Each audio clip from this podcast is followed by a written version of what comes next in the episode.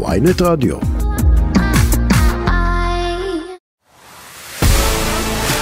שחר צובר, יאללה, מה שלומך? היי, שלום, מה נשמע? בסדר גמור. קודם כל, כיף לי לארח אותך. אתה אחד הספורטאים שאני הכי אוהב אותם. כיף לשמוע. ומעבר לזה שאתה מדליסט אולימפי, והיינו ביחד בבייג'ין שם, בצ'ינגדאו, יותר נכון להגיד. אה, אני חושב שאתה מייצג הרבה ווינריות והרבה דברים אה, טובים שיש בספורט, ובעיקר צניעות. וזה הכניס אותך לקונצנזוס הזה של, אתה יודע, ספורטאים שזוכים במדליות ונעלמים, וספורטאים זה, אני חושב שאתה אתה יחד איתנו פה בגלל הענווה שלך. כיף לשמוע. אני רוצה להתחיל איתך דווקא, דווקא דווקא בסיום הקריירה שלך, ואחרי זה קצת ניגע בקריירה עצמה, סיום הכוונה כמאמן. קודם כל איך זה להיות מאמן גבר שמאמן אה, נבחרת נשים. קודם כל להיות מאמן זה פתאום בענף שהוא ספורט יחידני, ופתאום להיות מאמן שמאמן נבחרת, אז פתאום המעבר הזה בין uh, כל הזמן להיות uh, סוליסט ולחשוב על עצמי ולחשוב על האינטרס רק שלי ואיך אני ממקד ומקדם רק את מה שאני רוצה לעשות, ואתה יודע, לא הייתי צריך uh, לשתף, הייתי יכול לשתף את המאמן, את הצוות, לפעמים הייתי בוחר שכן, לפעמים הייתי בוחר שלא, ובעצם בתור מאמן, אתה עובד בשביל הקבוצה, בעצם כל הסודות שהיו לי בתור ספורטאי, או כל הקלפים, אני בעצם פותח אותם ומשתף, ופתאום השיתוף הזה הוא מאוד חדש לי. אם זה לעבוד עם העוזר מאמן ועם ה, עם כל המערכת, עם המנהל המקצועי והפיזיותרפיסטים, ופתאום אתה כל הזמן חייב לשקף דברים, לדבר אותם, להוציא אותם החוצה, כדי שבאמת גם דברים יקרו וגם שאנשים יבינו מה, לאן אתה רוצה להגיע, אז אני חושב שזה היה... אז זה מאמן, אבל איך זה להיות מאמן נשים? אני לא יודע איך זה להיות מאמן גברים. כן. לא, אבל להיות מאמן נשים, כאילו, הכוונה, אתה יודע, חדר הלבשה, אה, פרטיות, אה, דברים שהם, אני לא יודע כאילו כמה כל מאמין נתקל באתגר הזה. אז אה, אני חושב שלקח מן העבר, יש לומר, מהנבחרת הקודמת, אז באמת יש איזשהו ניתוק. זאת אומרת, אה, אני כן סוגר דירה בנפרד עם העוזר mm. מאמן, עם המנהל המקצועי, עם גל פרידמן שהוא המקביל שלי בגברים, וכל הזמן דואג לעשות את ההפרדה הזאתי. אז זה מבחינת ה... אתה יודע, אין לנו באמת חדר הלבשה, גם הגברים, גם אנשים מתלבשים ככה במרינה עם כן. אה, מגבת. הדבר, ה... אני חושב האתגר שלי הוא כן באיזשהו מקום, לפחות אצל אנשים, זה כן לשמור על אתה יודע, היום יש את כל השיח הזה של, של מיטו ובאמת איפה עובר הגבול, אז אני מאוד מאוד נזהר עם זה, ואני באמת מרגיש שזה מייצר איזשהו מין ריחוק לפעמים ביני לבין הספורטאיות, שאתה דווקא בתור מאמן לספורטאי, לא משנה אם זה ספורטאי או ספורטאית, אתה כן צריך את הקרבה הזאת. נכון. אז יש פה איזשהו תפר מאוד מאוד עדין, שמצד אחד אתה רוצה את הקרבה ואתה רוצה שהספורטאי, לא משנה אם זה גבר או אישה, ייפתחו אליך ואתה תיפתח איתם ותהיה, ויהיה שיח אה, בונה. מצד שני, אתה כל הזמן צריך לשמור על זה מאוד... אה, על גבולות. כן, מאוד אה, קונקרטי, מאוד ישר, מאוד ממוקד, אז, אז הגבול הזה הוא מאוד מאוד דק, בייחוד בענף שאנחנו כל הזמן אחד עם השני, אנחנו הרבה ימים בחו"ל, אה, ואני חושב שבעצם בזכות זה שיש נבחרת כל כך גדולה, אז יש להם אחת את השנייה, והן יכולות לשתף, והן אחת מכילה את השנייה, ופעם אחת... היא מרגישה פחות טוב ופעם אחת השנייה, אז, אז דווקא... אין אבל את הגנון הזה של אה, שחר היא עשתה לי ושחר היא משכה לי בקוקיות וכאילו כזה? אמ, לא, לשמחתי לא. לשמחתי אני חושב שגם השיח הוא מאוד מקצועי, אמ, וגם אם לפעמים זה מגיע, אתה יודע, ממש בחיתולים, אז אני תמיד מזכיר להן שנכון, למרות גילן הצעיר, שהן ספורטאיות בוגרות, הן בנבחרת בוגרת, הן צריכות להתעסק בעיקר ולא בטפל, וכן יש ניגודי אינטרסים, זה חלק מהעניין, אז כל הזמן לתקשר את זה, לא, יש לך? אה, שאלה טובה. לא, אני חושב שלא, אבל, אה, אבל אולי הן חושבות שכן. אני יודע שיש דברים שאני לא מתפשר עליהם, זאת אומרת, אה, על, ה, על דברים מאוד מקצועיים, אני יודע... להגיד, אני יודע לומר אותם, אני רואה דברים.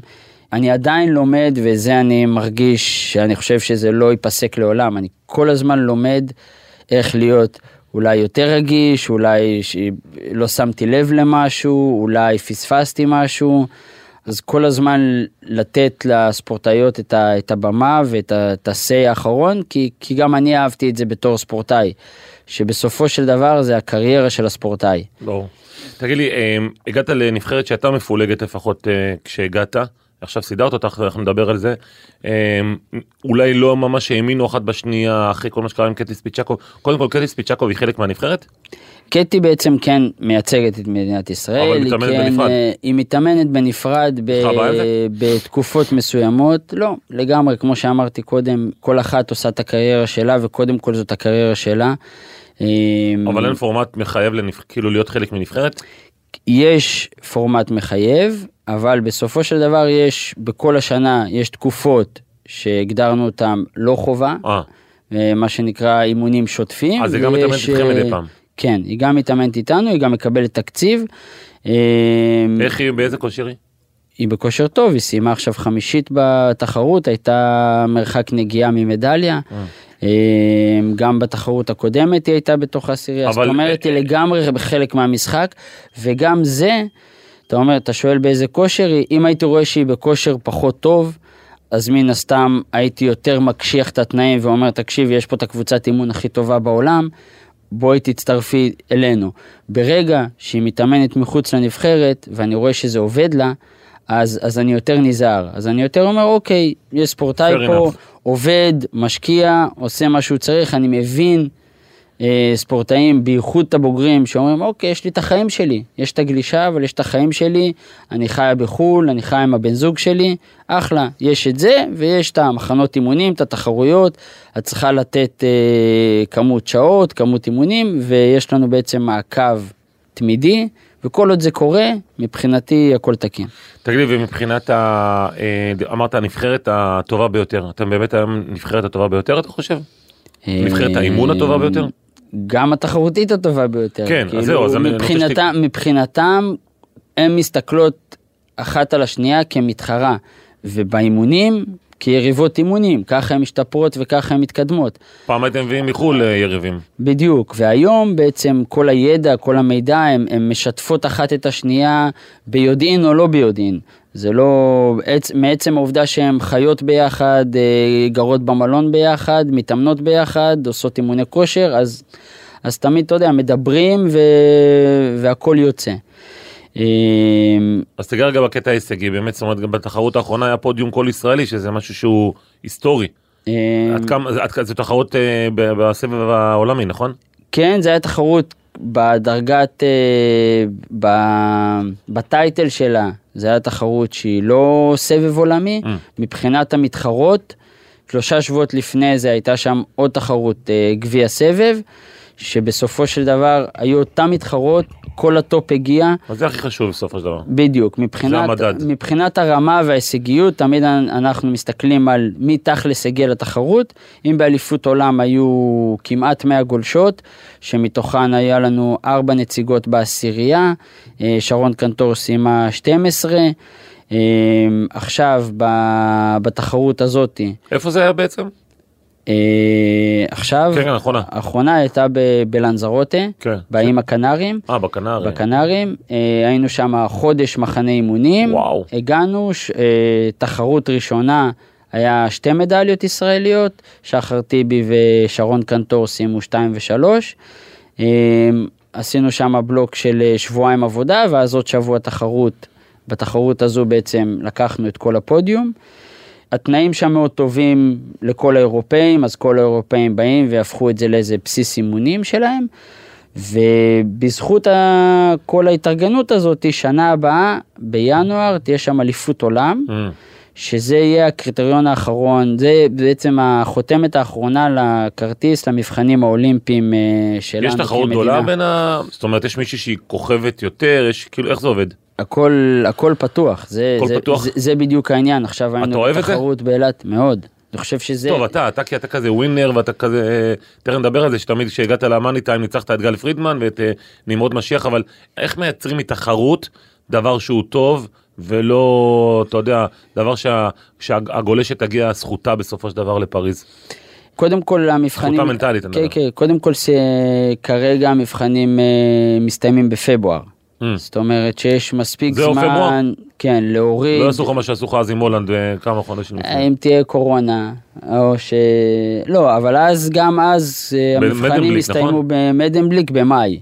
אז אה. כאילו ידענו את זה. גם, זה אבל לא- גם במאי זה- לא, זה מאוח- קרוב. זה מאוחר, נכון. כן. אז פה יודעים שהמבחנים האולימפיים הסתיימו בפברואר. אוקיי. זה מספיק זמן, רגע, נכון. לקחת אוויר נכון. ולעלות חזרה. יש לך מישהי שאתה חושב שהיא תהיה שם, או שעדיין הכל פתוח? יש לי יותר ממישהי שאני חושב זהו, שהיא זה- תהיה שם. זה חמש. בעיה או לא בעיה? שש, שש בנות. שש בנות חושב- יכולות להיות שם? כן. וואו.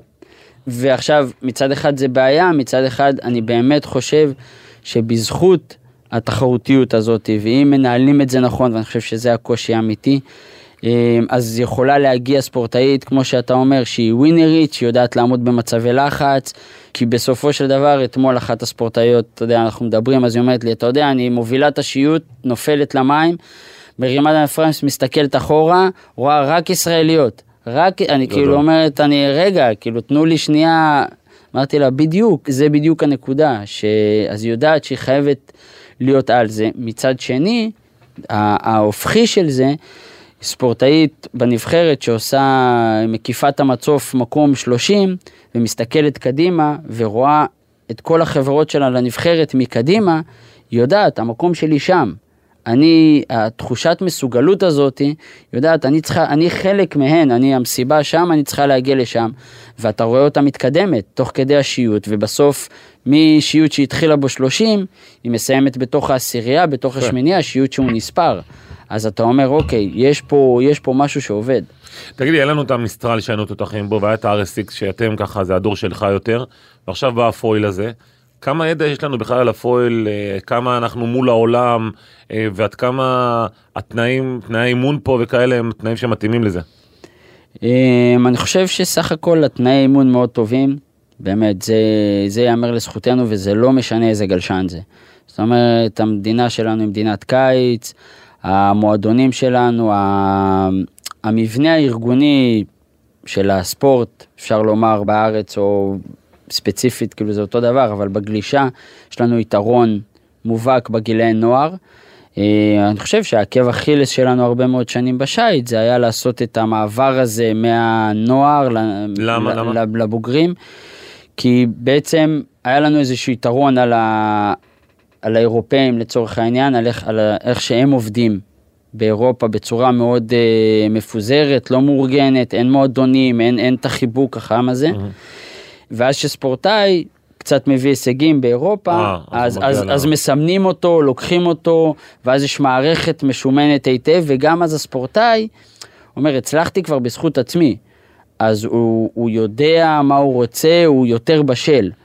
מה שפה, בעצם ספורטאי הוא כל הזמן בחממה, ואז כשהוא מגיע לבוגרים, אז גם אם המערכת לא ממש מחבקת אותו, אז הוא פתאום קצת הולך לאיבוד, כי פתאום הוא כבר לא תלמיד בבית ספר, ופתאום יש צבא, ואחרי צבא, ואז הוא כל השנים היה בתוך איזושהי חממה, שהוא מגיע, הוא יוצא לעולם האמיתי וחוטף איזושהי כאפה, ואז זה קצת הולך לאיבוד.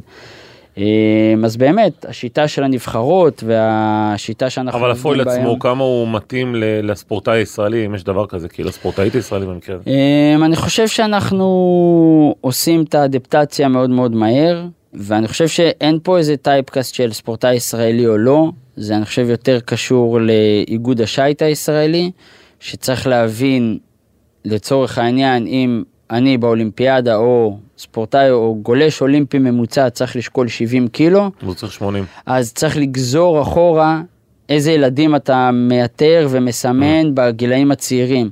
אז אם עכשיו בדגם הזה צריך אה, ספורטאי, ואני מדבר על הגברים, צריכים להיות 90 קילו, אז מלכתחילה צריך כבר אתמול, או ביום שאמרו שזה יהיה הדגם, להתחיל לאתר ולסמן ספורטאים אה, גדולים יותר. איך אתה היית מסתדר בפו- עם הפויל? כנראה שלא הייתי מסתדר. לא היית מסתדר? כנראה וואלה. שלא הייתי מסתדר. אבל אה, גם אז למרות שראיתי אותך כמה פעמים עם פרויל עוד לפני שהיה... נכון, זה כלי מדהים, הוא כלי... אבל בגלל שאתה רזה כזה, אז כן, זה אתה ואין עף הרוח. לי, אין לי באמת את המסה, גם אם אני רואה היום ספורטאים, אתה יודע, שבאמת עשו חייל בנבחרת אה, שלי עם גור, ובנבחרת של גור איתי, כן. ובאמת היום הם מתקשים, ולא בגלל שהם לא שייטים טובים, בגלל הפיזי, בגלל הקטע שהם צריכים להיות 90 קילו, והם... אז מה עושים, מה, עם, עם, עם נשים זה קשה יותר, לבוא להגיד למישהי, תשמעי, את צריכה להשמין, אה, בדרך כלל זה לא עובד ככה. קודם כל הן מבינות את זה לבד. הן רואות מה המשקל קורה הממוצע בעולם. הנחוץ לפויל, נשים? נשים אה, באזור ה-70 קילו. וואו. אתה יודע, הגולשות הכבדות 72, הגולשות הרזות יותר אה, 67, אני חושב שאיפשהו 67 זה משקל שהוא אז מאוד יש מאוד ממש טוב. כאילו דיאטת השמנה לחלק מהספורטאיות שצריכות? אין ברירה אחרת. כמו שיש דיאטות כמו שכל העולם מכיר, אז אתה יודע, בסוף ספורטאי או ספורטאית מקריבים הרבה מאוד, וזה חלק מההקרבה שהם עושים. יש כאלה שפרשו בגלל זה? כן. בנות? כאילו נשים? אמ, כן, אבל גם יש את הצד השני, אפשר, אתה יודע, לראות את שחר טיבי, היא פרשה מהגלישה. שרתי בי זה הבת דודה? לא, נוגה. לא, הדר אלר זאת הבת. דודה שהיא פרשה. פרשה? כן, אה, כבר ב-2018. אוקיי. שחר טיבי ייצגה אותנו באולימפיאדת אה, טוקיו על, אה, בסירת 470 עם נויה ברם, אה, עשתה גמר אולימפי. נכון. ובעצם היא אילתית שבאה מהגלישה, הבינה שב-RSX היא גדולה מדי, אין לה מה לחפש, היא צריכה לסבול עם... לפמפם אה, וכאלה. ו- ולרדת הרבה מאוד במשקל. עברה לסירות, השתפרה, עשתה חייל, הגיעה לטוקיו ועשתה שם גמר אולימפי. וברגע שהודיעו על זה שנכנס הפויל, היא אמרה, זהו, זה, זה, זה בשבילי. זה. זה, זה הדבר האמיתי, ולשם אני הולכת, ובאמת, תוך שנה היא מלהיות מקום שמונה בעולם, באולימפיאדה, ב-470 בטוקיו, היא הגיעה למקום אה, שמונה בעולם ב-IQ פויל, ופספסה מדליה באמת אה, על חודה של נקודה. וואו. יפה. אמ, כן, אז אתה יודע, אז יש לך את הצד הזה של, של ספורטאים, ש, ספורטאיות שפורשות או ספורטאים, זה לא משנה, כל אחד וה... ויש לך את הספורטאיות. ראיתי את נמרוד ש- משיח שמנסה לחזור, למשל. למרות שראיתי תוצאה בינונית. אמ, כן, אתה יודע, נמרוד אה, גם הוא מתאים מאוד פיזית, אני פשוט חושב שהדגם הזה, יודע, אני מסתכל מה, מנקודת המבט שלי, עם, ה, עם הגיל המופלג שלי או של נמרוד, ויש פה גם פן מאוד מאוד אקסטרימי בגלשן הזה.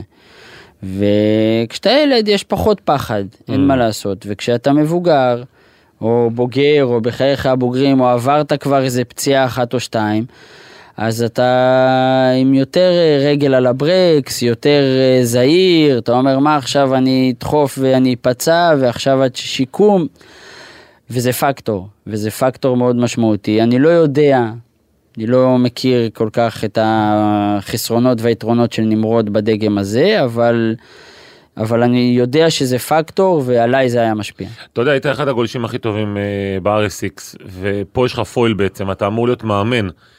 מאיפה הידע? זאת אומרת, אתה יודע, זה, זה ענף אחר לגמרי.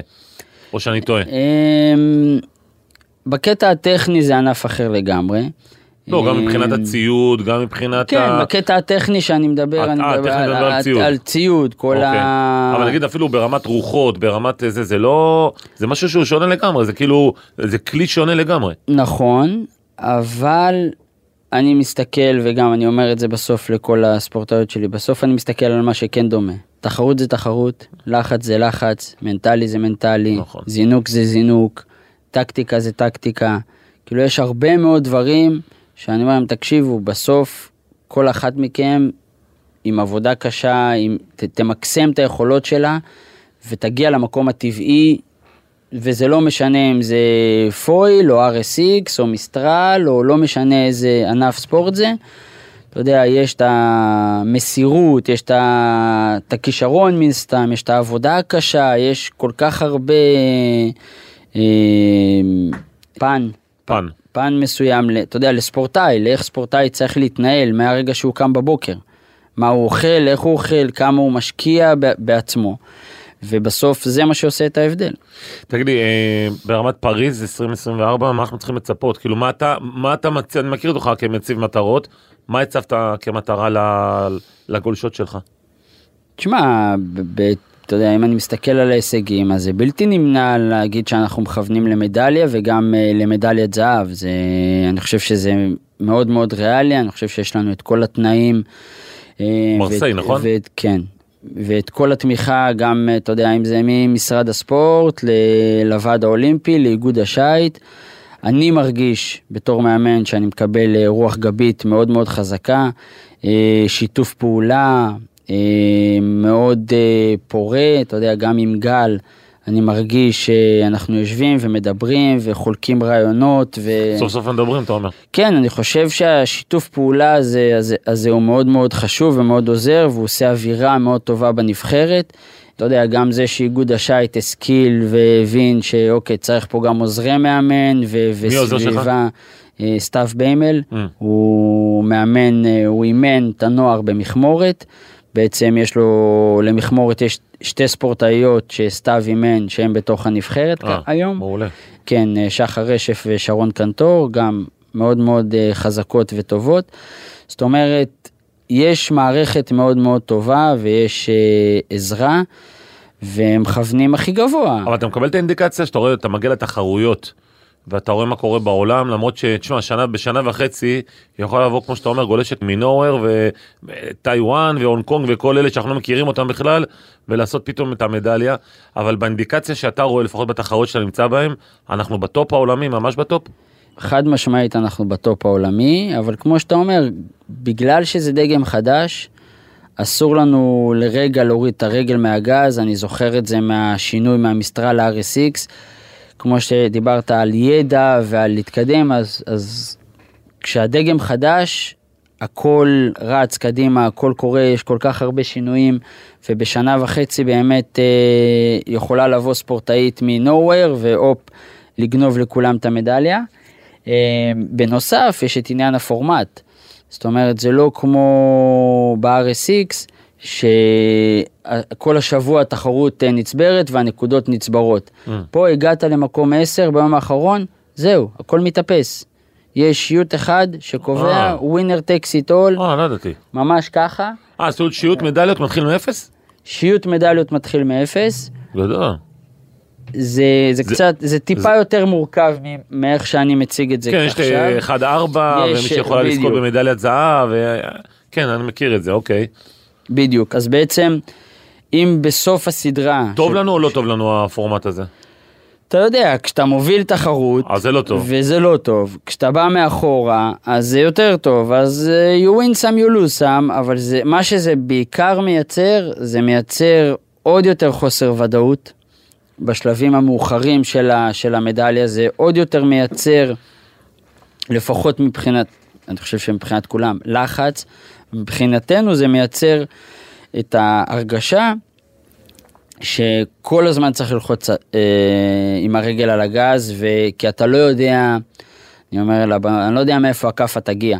זאת אומרת, יכולה לעשות תחרות אה, מדהימה, הנה נגיד, דוגמה אתמול, עשינו את הפורמט הזה באילת, אחרי שלושה ימים, ארבעה ימים של תחרות, סיימנו את הארבעה ימים, נתנו להם קצת מאוד מנוחה ונכנסנו ישר לחצי גמר וגמר. ותמר שטיינברג, שהיא חלק מהנבחרת, גולשת מאוד מאוד צעירה, ועכשיו היא נכנסה, נכנסה עם מקום חמישי לשיוט אה, גמר, ניצחה את החצי גמר, עלתה לגמר, בגמר היא ניצחה את התחרות. יפה. אז אה, קודם כל זה תמר מראה... שטיינברג, למי שלא יודע, הבת של גור שטיינברג, היא אלופת עולם אה, לנוער. נוער. וואלה, לא ידעתי שהיא כל כך מהר השתלבה בבוגרים. אה, כי דווקא כן. היא מבחינה גופנית היא קטנה יחסית. נכון, אבל היא מאוד מאוד חזקה, וגם, אתה יודע, היא עדיין גדלה. אז, אז היא עדיין גדלה, ובאמת היא גם כבר, אחת אה, האופציות להגיע ל- ל- לאולימפיאדה שהיא לא יכולה. אה, לגמרי, הכל גם, פתוח. הכל פתוח. כולן מתחילות יפה. באליפות אירופה, מאותו מקום. מתי מתי התחרות הבאה הגדולה? אה, יש את פלמה דה מיורקה, גביע, כן, גביע. העולם, אה, כן, גביע הנסיכה, בסוף מרץ, תחילת אפריל. זה בעצם התחרות הגדולה הבאה. מבחינת הנבחרת נשים זה לא תחרות אה, שקובעת, Mm. זאת אומרת זה כן חשוב לדירוג, זה כן חשוב לביטחון, ומיד אחר כך בתחילת מאי, אליפות אירופה, Mm. שזה בעצם כבר מתחיל להיות תגיד לי, אה, התנאים במרסיי, הרוחות קלות. רוחות קולות שזה היה טוב לך, אבל אה, כמו בבייג'ין. עכשיו אנחנו בונים על זה שבאמת, ה- כמו שאמרנו קודם, הספורטאית הכי טובה תגיע. אני מבחינתי לא מסתכל על רוח קלה, רוח חזקה, אני רוצה ספורטאית חזקה. רוח קלה איפה יש לנו בארץ נגיד? אמ, ים תיכון, ים תיכון אה, בקיץ. בתיכון. זה, זה, קודם כל מרסיי זה ים תיכון. נכון, אתה צודק. קודם, ד- דבר ראשון. דבר שני, מרסיי זה ארבע שעות טיסה מפה. בלי connection, בלי כלום. זה סבבה, זה club, מה שנקרא. יחסית. כן. אמ, זה כן, לא- זה לא טוקיו, אתה אומר. זה לא טוקיו, זה, בייג'ין. זה קצת כמו אתונה, אתה ריו. יודע. כן, זה קופצים, שמים שם כן. את הציוד. כמו יום עבודה אתה קופץ, מתאמן ראשון עד חמישי, חוזר הביתה לסופש. כאילו... אה, אז- אז איך זה הולך להיות באמת, כאילו, איך מתרגלים לתנאים האלה? זה מה שהולך להיות? אמ, בחצי שנה האחרונה, איך זה עובד? ברגע שתיסגר הנציגה כן. וכבר לפני, זאת אומרת כבר השנה אנחנו ניסע לשם עם, אה, עם נבחרת יותר מצומצמת, אבל לא ספורטאית אחת. יש את הקדם אולימפי בדרך כלל. נכון, ביולי, אה, אליפות אירופה תקבע מי תהיה הנציגה נכון. בקדם אולימפי, שרק אחת יכולה להיות שם, אבל בנוסף לתקופת אימון, אנחנו נבוא עם עוד שתי ספורטאיות, סך הכל שלוש, כי אני אומר אוקיי, גם השנייה, גם השלישית, נכון, יכול להיות שתהיה הם... שם. אה, תגיד לי, אם את- אם אתה רוצה בגדול לבוא, כמו שאתה אומר, לטוס, לזרוק שם את הציוד ולהתחיל, אתה צריך לקבל אישור, כאילו, איך זה עובד? אה, לא צריך לקבל אישור, אבל כן אני צריך להתארגן מבחינה לוגיסטית, מרינה, אה, ד- דירה, כאילו הכל אה, זה, אבל הם דואגים, כאילו, מה זה דואגים להכל? יש את כל הפסיליטיס שם, יש את כל התשתיות שם, אה, מן הסתם גם האיגוד השייט העולמי דורש מהעיר המארחת Mm. לספק אה, תנאים הוגנים ושווים. כדי שספורטאים ממדינות אחרות יוכלו להגיע להתאמן במים האולימפיים. אז בעצם אבל יש לך אנחנו פה את הים התיכון, זה כאילו, יש לך את המגרש אימונים הכי טוב שיכול להיות. נכון, אין לי... אז אתה הולך להשתמש בים. התיכון? חד משמעית, אני לא רואה שום סיבה... מה זה ים התיכון מבחינתך? מכמורת כאילו? איפה זה האימונים? כרגע אנחנו מתאמנים, אנחנו מתאמנים בשדות ים? בשדות ים, אבל אתה יודע, מכמורת שדות ים זה עשר דקות, כן. עם ה... גם בגלשן. נכון, זאת אומרת, רכב שיוצא משדות ים, הגול- הגולש יגיע יותר מהר. מה שקרה. וזה מאוד תלוי, אתה יודע, איזה ספורטאית תיבחר, מה, מה החסרונות שלה, מה היתרונות שלה. תגיד מעניין אותי אה, היחסים שלך בינך לבין גל, פרידמן, אנחנו מכירים את העירות ה- במים וגם קצת מחוץ למים, איך פתאום שני יריבים כאלו, אה, למרות שעוד פעם אני חושב שזה תעודת כבוד לספורט הישראלי, ששני מדליסטים אולימפיים מנהלים נבחרות, זה, אתה יודע, זה מבחינתי חזון אחר, אחרית הימים, אבל כמה באמת היחסים ביניכם אה, השתנו או נהיו ככה יותר הדוקים? אני חושב שכאילו מהזיכרון שלי עם גל מאז שהייתי עוד ילד ובן 14 ככה שהייתי עם חיוך ממזרי כזה ו... ותמיד בא ועוקץ את גל, אה, שגל כבר היה מדליסט. אז אני מרגיש שמאז יש לנו מערכת יחסים של כבוד, של הערכה, אתה יודע, גם אז בתקופות שיותר אה, לחוצות וידענו אתה יודע, עברו הרבה מים בנהר, יודעים לשים את מה שהיה בצד ומתקדמים הלאה. יש לי המון הערכה לגל, ואני מרגיש שהוא מעריך גם אותי. אה, זאת ההרגשה שאני מקבל.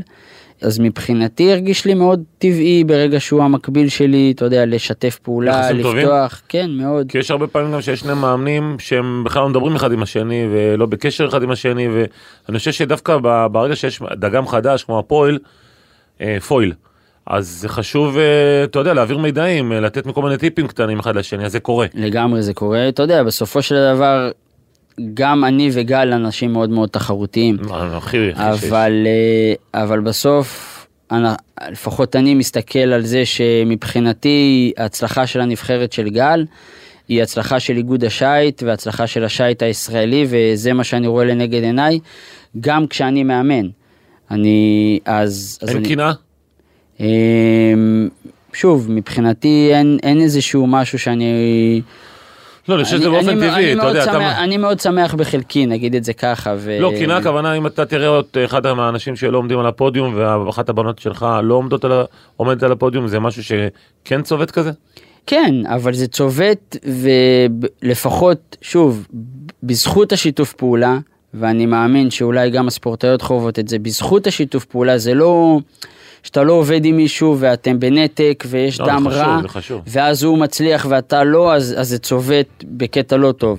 אבל ברגע שכן יש שיתוף פעולה וכן אתה מרגיש חלק, גם אם זה פסיק, אתה, אתה אומר, הצביטה הזאת היא גורמת לי לפחות להגיד, אוקיי, אני גם יכול להיות שם, אנחנו יכולים להיות שם, אנחנו יכולים להשתפר, תסתכלו, תיקחו דוגמה מגל או מהספורטאי שהצליח ו- ובואו נתקדם.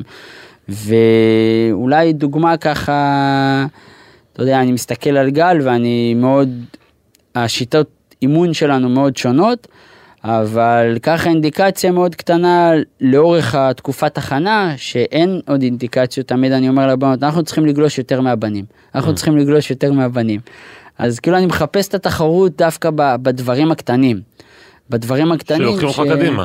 בדיוק, שלוקחים אותי קדימה ולא מייצרים איזשהו לחץ או דם רע. תגיד אלא- אבל נגיד הגולשים של גל, יש להם את גל פרידמן אלוף אולימפי, ויש להם את שחר צוברי מדליסט אולימפי, אתה לפעמים נותן איזה טיפים קטנים לחבר'ה של גל כאילו? אמ, תשמע, אתה בכל זאת אה, דמות בגלישה או הישראלית, העולמית. קודם כל אני לא... לא מתערב באימון, אבל אתה יודע, לפעמים אתה רואה איזה משהו בעין, שאתה יכול לזרוק איזה משהו קטן שיעזור לאחד הצעירים. כן, קורה. חד, קורה, חד משמעית אה, קורה. אתה יודע, אני גם מדבר על זה, אני, אז גם אם זרקתי, אז אחר כך אני בא לגל, ואנחנו יושבים, ואני אומר לו, אה, ראיתי ככה, ראיתי ככה, תשים לב לזה, תשים לב לזה. גם, הוא יודע להכיל. כן, חד משמעית. גם אה, יש את כל העניין הבין אישי, זאת אומרת, באיזשהו מקום אני, כשאני נמצא, אתה יודע, בגלל שאני עובד עם אנשים, אז, אז אני קצת, אתה יודע, בקטע החברתי תופס אה, מרחק וספייס ונותן להם את המקום שלהם, אז אני מרגיש יותר בנוח ללכת עם הגברים, ברור, כי גם לפני שנתיים עוד הייתי חלק מהם. ברור. הייתי חלק מהנבחרת, יש שם את תום, את יואב, יואב, אופק, יש שם ספורטאים שעד אתמול הייתי חלק מהם. הם שם אגב, הם חלק מהטופ. כן, כן. גם? יואב אה, עומר סיים מקום רביעי באליפות אירופה יפה. אה, בשנת 22, תום ראובני סיים מקום רביעי באליפות העולם. עכשיו אה, יואב כהן ותום ראובני בתחרות בלנזרות נכנסו לעשירייה, זאת אומרת ממקומות מאוד גבוהים, יואב כהן לדעתי נכנס למקום 4 או 5. יפה. בסוף בשיוט בשיוט. מדליות הוא נפל למקום 8 או 9, אבל אתה מבין שהנבחרת שמה, היא בתמונה וזה, וזה קורה וזה עובד. תגיד לי שחר, בתור מי שהיה פעם פרפר והבן אדם הכי, הגולש המבוקש בעולם, אה, כמה זה קשה להיות פתאום אבא, אה, ופתאום להיות אה, עם, עם, עם זמנים אחרים, ויש לך מחויבות גם לבנות שלך, לשתי הבנות שלך, וגם לנבחרת נשים, כמה זה פתאום להיות שחר צוברי אחר? זה לא מרגיש, אתה יודע, שזה להיות שחר צוברי אחר, אני, אני באמת אוהב את זה ואני מכוון לשם ותמיד רציתי ילדים ויש לי שתי בנות ואישה שמאוד מכילה ותומכת נכון. את כל האורח חיים הזה. תשמע, זה אורח חיים מטורף. אה, כאילו, כן. היא צריכה באמת להכיל. לה, לה מאוד קשה. כן. וסך הכל, אתה יודע, אני באמת מרגיש, אתה יודע, שבצעירותי ניצלתי את החופש הזה ואת הפנאי וכמה שיותר להיות בחו"ל ולראות עולם וליהנות כמה שאפשר. ועכשיו אני מאוד מאוד עסוק. גם בחיי משפחה, גם בקריירה, לשלב את שניהם זה לא דבר שהוא פשוט, ולא משנה מה המקצוע. ברגע שאתה מאוד מסור, ואני מרגיש שאני מאוד מסור לעבודה, לקריירה, אני רוצה להיות מעורב בהכל, לדעת כל דבר, גם בקריירה וגם בחיי המשפחה, וזה עומס שהוא מאוד מאוד גדול. אשתי מודעת לזה, ותמיד אה, אנחנו אומרים, טוב, כאילו עד פריז, עד פריז, יש, יש לה כבר עכשיו טבלת ייאוש עד, אה, עד פריז. כן, אחרי פריז יהיה לוס אנג'לס, שלא תשכח. זה מה שהיא אמרה כשהתחלנו לצאת, אחרי לונדון, היא אמרה, טוב, ייגמר ריו וזהו. כן. ואז אמרתי, כן, אחרי ריו יש את טוקיו, ואז זה נמשך ונמשך. אז אה, כן, תשמע, כל עוד אני באמת נהנה ממה שאני עושה, ואני מרגיש מועיל ומצליח לשלב, אז אני אמשיך. תגיד לי, ומבחינת הנסיעות האלה, למשל היית במחנה אימונים באילת, כל הנסיעות האלה, זה לא, זה לא קשה? החמש שעות לפה, החמש שעות לשם, אתה כבר אה, תל אביבי הפכת להיות. בוא נגיד שזה באיזשהו מקום החלק הקל. באמת? באמת, את הנסיעה הזו? זה לא עניין של אוהב, קודם כל כן, יש לי לצורך העניין נסיעה של אילת תל אביב, יש לי שקט, ש... ארבע שעות, אני נוסע, אתה יודע, לא משנה, אני לבד, אני עם עוד, אני לא יכול לגעת בטלפון, אני יושב, אני מדבר, שומע אקטואליה. אוהב את זה? כאילו- אוהב את הנסיעות האלה? כן, אני חושב שזה הפאוזות, של רגע אתה לא מתעסק ב... כמו ב- שאני אוהב טיסות, שאני לא, אין לי טלפונים, אין לי כלום, זה הדבר הכי כיף בעולם הטיסות. בדיוק, כשאתה לא מתעסק בכמה וכמה דברים, להיות זמין, אה, גם לספורטאיות 24/7, גם למשפחה 24/7.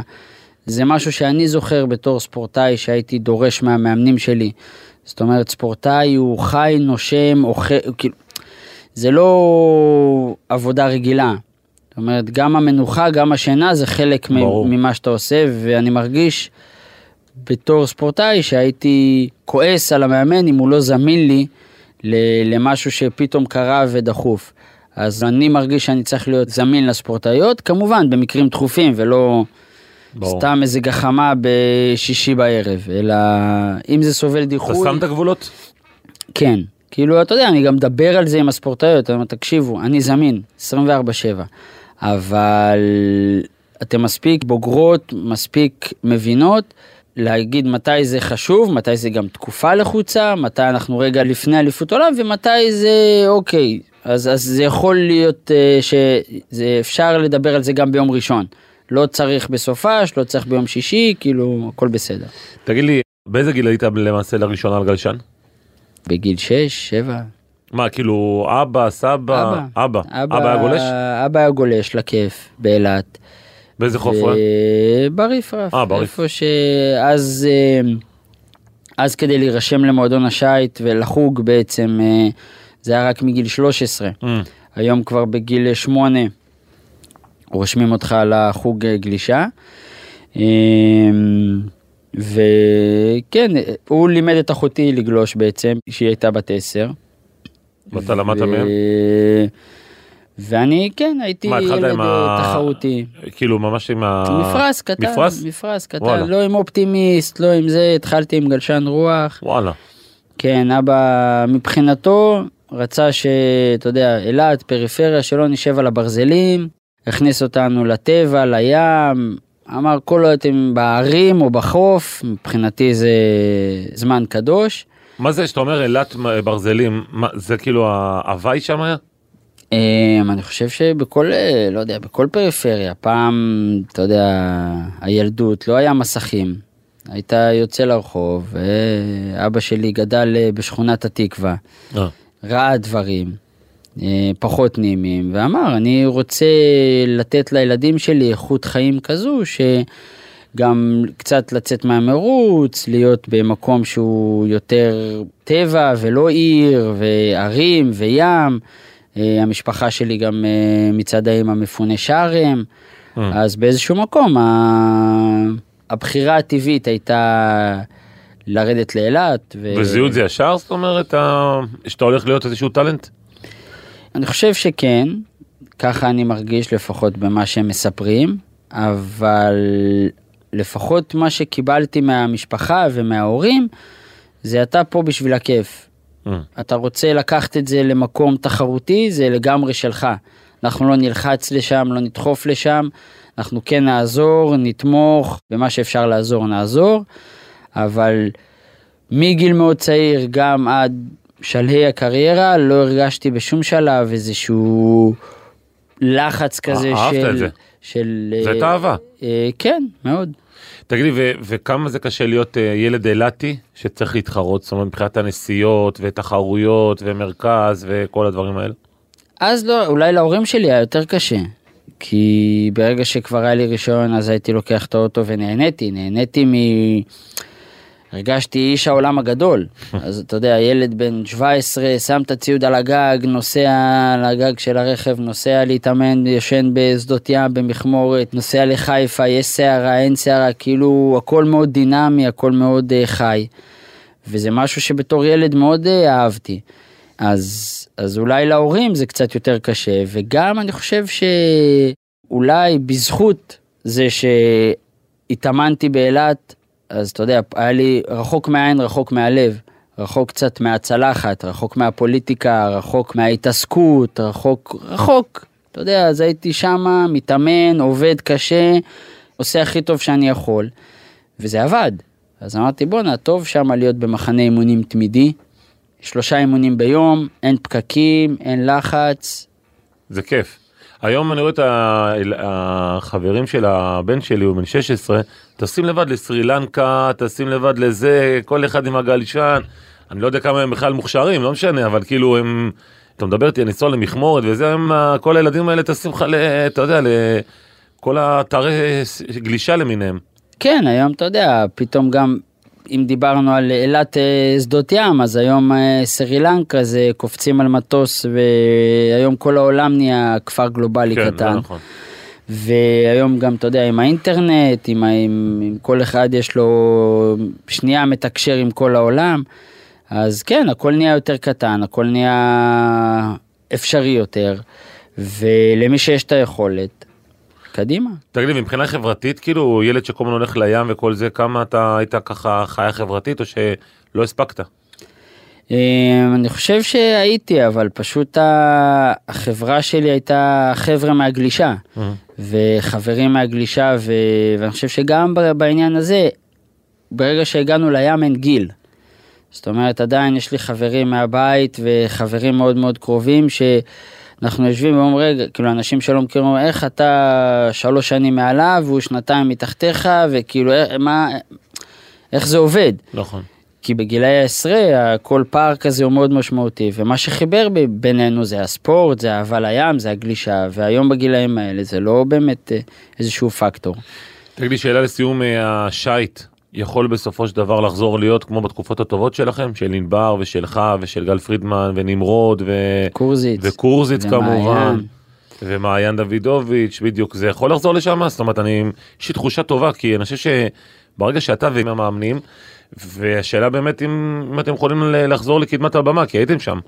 אה, אני חושב הג'ודו כבש קצת, אבל... אה, חד משמעית כן אני חושב שסך הכל באמת אתה מדבר עליי ועל גל אבל אם מסתכלים אם בעיניים שלי יש צוות באמת באיגוד השייט שעושה דברים מאוד מאוד טובים ו... ורואים את הדברים ומבינים שצריך אה, להפסיק להתעסק אולי בפוליטיקה קטנה ו... ולהגיע לקדמת, ה-? ולקדמת הבמה וזה, וזה ממש קורה. מעולה. אה, אני חושב שהעקב אכילס שלנו לעומת הג'ודו זה הנראות. זה הנראות, זה, ה... זה החסויות, זה הספונסרים, זה האירועים, ששם, אתה יודע, אני אומר, אם היה לנו עשירית מה- מהג'ודו וה... והחשיפה שאנחנו יכולים ואנחנו פשוט צריכים להשקיע בזה הרבה הרבה יותר מאמץ, אז נצליח לגייס גם חסויות, אז, אז עוד יותר נגיע לקדמת הבמה, וגם זה, זה יתבטא בתוצאות, וכי אני, אתה יודע, שוב, בעיניים שלי ב, בספורטאיות, אני חושב שהערכה והערכה עצמית זה משהו שהוא מאוד מאוד אה, חשוב להן, להצלחה שלהן. נכון. רק שאלה בכל זאת אחרונה, לי קורזיץ הזכרת, אתה קצת בקשר איתה? אתה יודע מה קורה איתה? אה, קצת בקשר איתה, המצב הרפואי לא בטוב. ראית אותה לאחרונה? אמ, פעם אחרונה שהתראינו היה לפני כמה חודשים. אה. היא מאוד אוהבת את השקט כן, שלה. והיא גרה במכמורת. אז ככה מדי פעם היא כותבת לי איזו הודעה של כל הכבוד, אני כותב לה הודעה של מה קורה, איך את מרגישה, אבל אה, אולי הגולשת הכי גדולה שהייתה פה. חד משמעית. אם בכלל, אם אם הייתה בפויל, היא בכלל הייתה לדעתי עפה הייתה למקומות. יכולה לעשות חייל הייתה לגמרי. יכולה לעשות חייל חד משמעית. טוב, אז קודם כל אנחנו שמחים שאנחנו חלק מהענקת הבמה, כי מג... קודם כל בטח מגיע לך וגם לגלישה, ואני חושב שבכלל אתם גם צריכים, ל... ל... אתה יודע, כאילו לרצות את זה, אני רואה את הג'ודו, איך הם אה, דופקים בכל דלת אפשרית וכאלה. אז אני שמח שאת האמת שחר שלח לי הודעה, תגיד לי, ראית את הפודיום שלנו בקנרים? אה, אמרתי לו, ברור, אני, אני, תשמע, אני, אני, גילוי נאות, אני מאוד אוהב את שחר, כאילו כבן אדם, אני מאוד מאוד אוהב אותו. הייתי ככה בבית אז לפני בייג'ין. אז uh, אני חושב שזה התפקיד שלנו. אני רוצה להודות לעורך התוכנית אביב ליבוביץ', ונתראה בשבוע הבא בעוד פרק של ריפליי, כל יום רביעי בשעה 12, ynet רדיו. תודה רבה. תודה לכם, תודה. בהצלחה. תודה רבה.